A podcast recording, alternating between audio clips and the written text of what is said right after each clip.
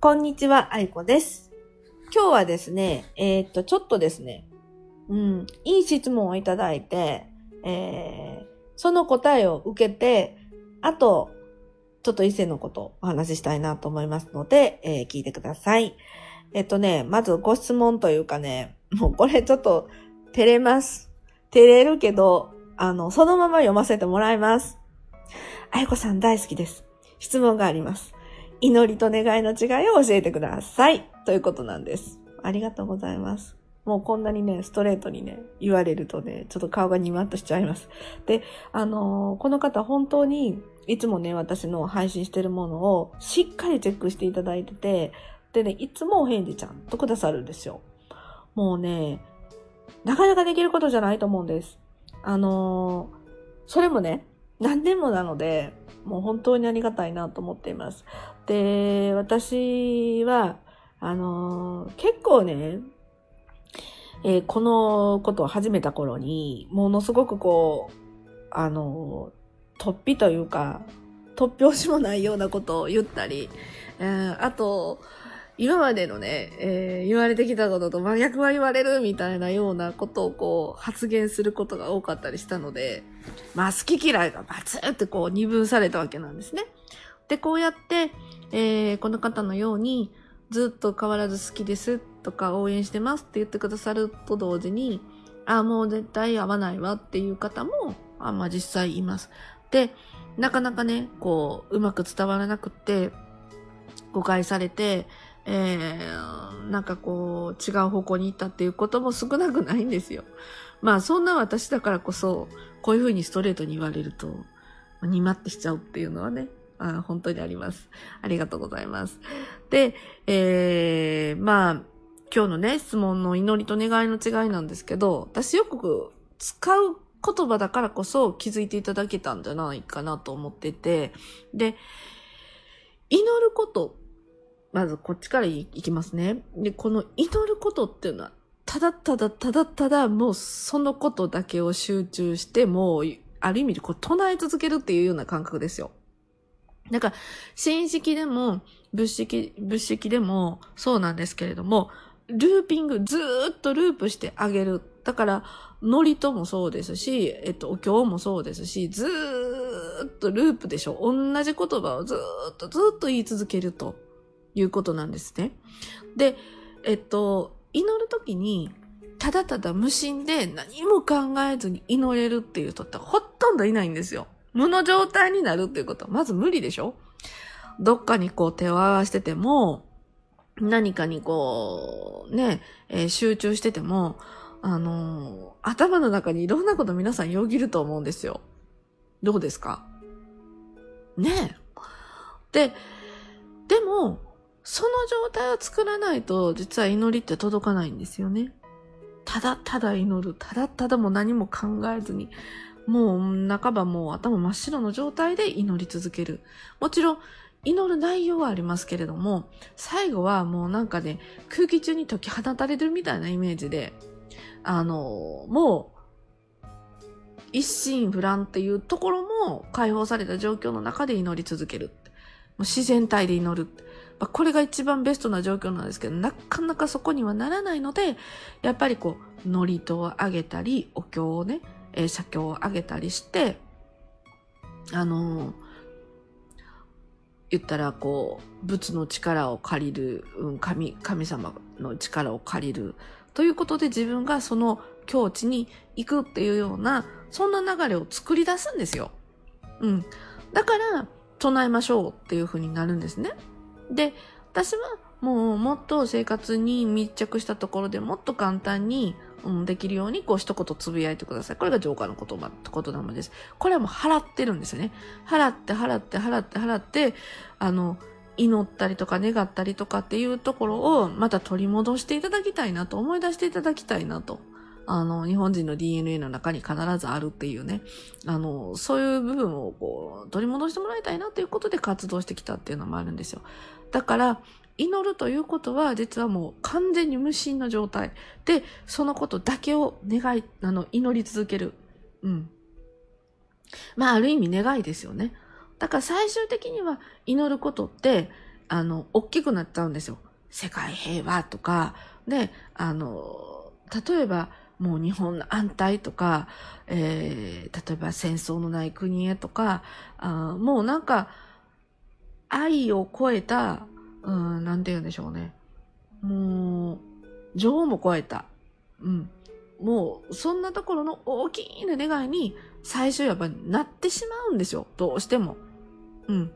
あの、生活の中で言うと、そのすごい綺麗事かもしれないんですけど、その綺麗事の境境地になっていくんです。ずっと祈っていると。だからもうね、天才が起こらないように。ね、私はもういつも常にあの言い続けてるのは、あのね、湘南で終わるように、ね、祈りましょう。祈りましょうっていうことですよ。で、その手前です。願いは、その手前のことなんですよね。もう一つ前の段階のこと。えっと、例えば自分のちっちゃな、えー、思いですよね。えー、すごくこう、肉肉しい話になりますけど、うん、あの人が私のことを思ってくれますようにっていうのも願い事だし、お金持ちになりますようにだったりとか、今の苦痛が改善されますようにだったりとか、うん。まあ、人の願い事もあるけど、その人の願い事も家族のこととか、自分の周りのこととか、まあ、そういうことがこう、願い事として、えー、収められるわけですよ。うん。これが願いです。だから、その自分の周りが、うん、やっぱりちゃんと願い事が叶って、いろいろこう改善されないと、大きな祈りには私繋がらないと思っているので、そういう意味があって、変な話、まずは自分の願い事を叶えていきましょうと。で、自分が幸せというか豊かにね、豊かになっていったら気持ちが豊かになっていくと絶対こう幸せ感って感じれるもんなんですよ。そしたら感謝の気持ちも出てくるし、人にも優しくできるし、もう当然そういう巡りになるんですね。周りになるんですよ。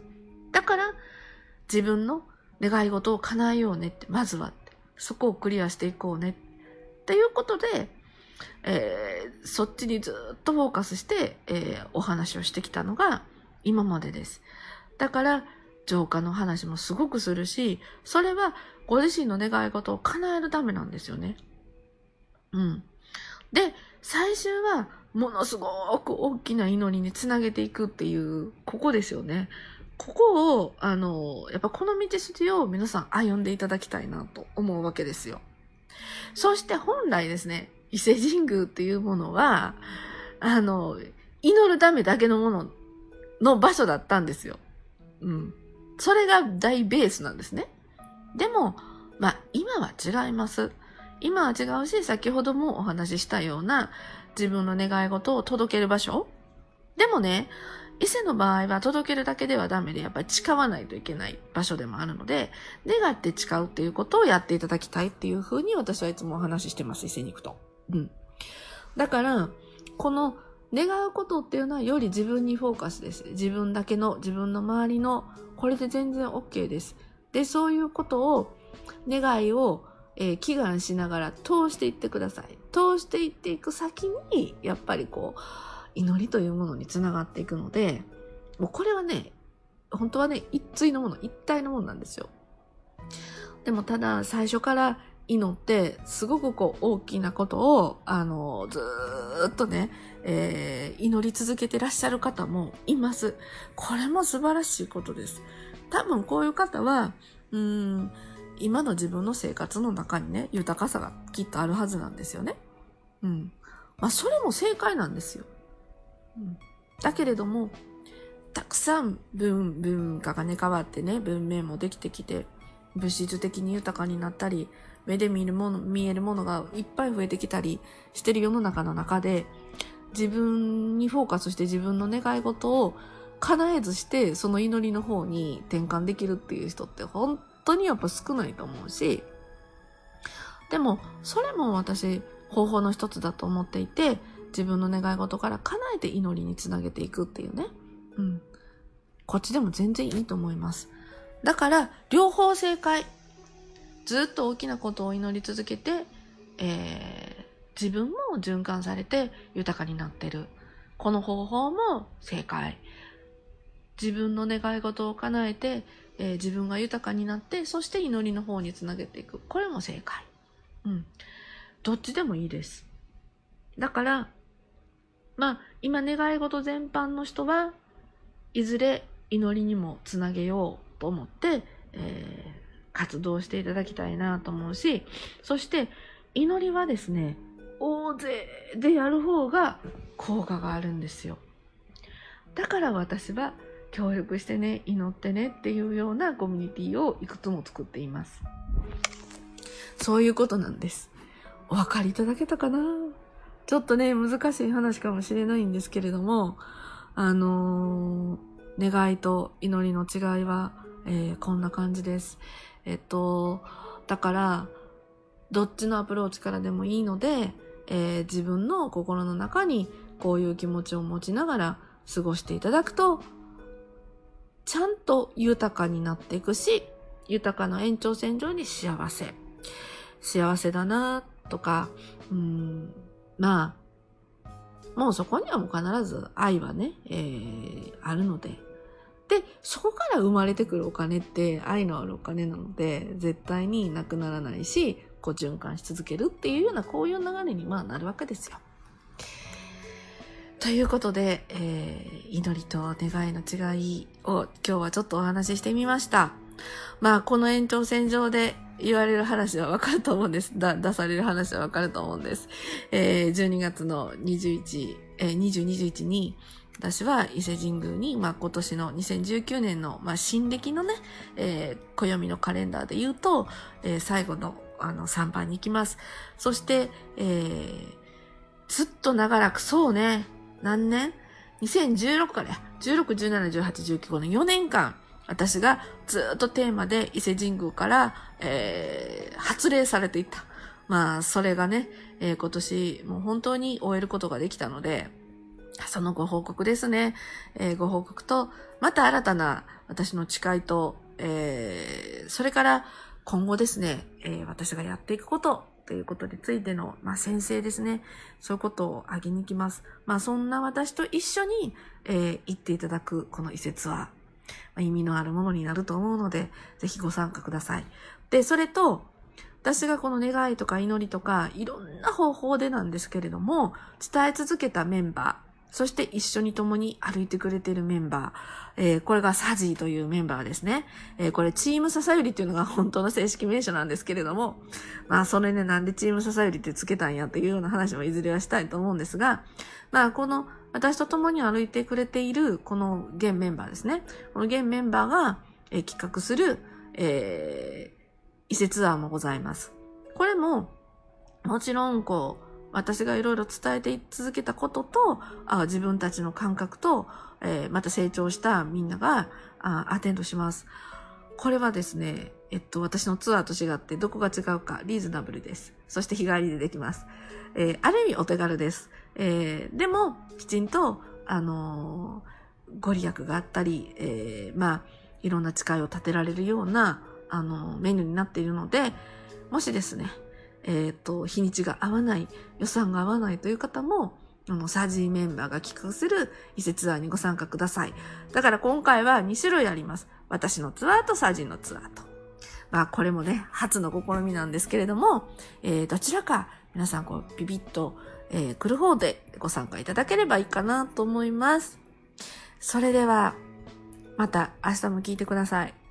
そして、えーご質問もありがとうございました。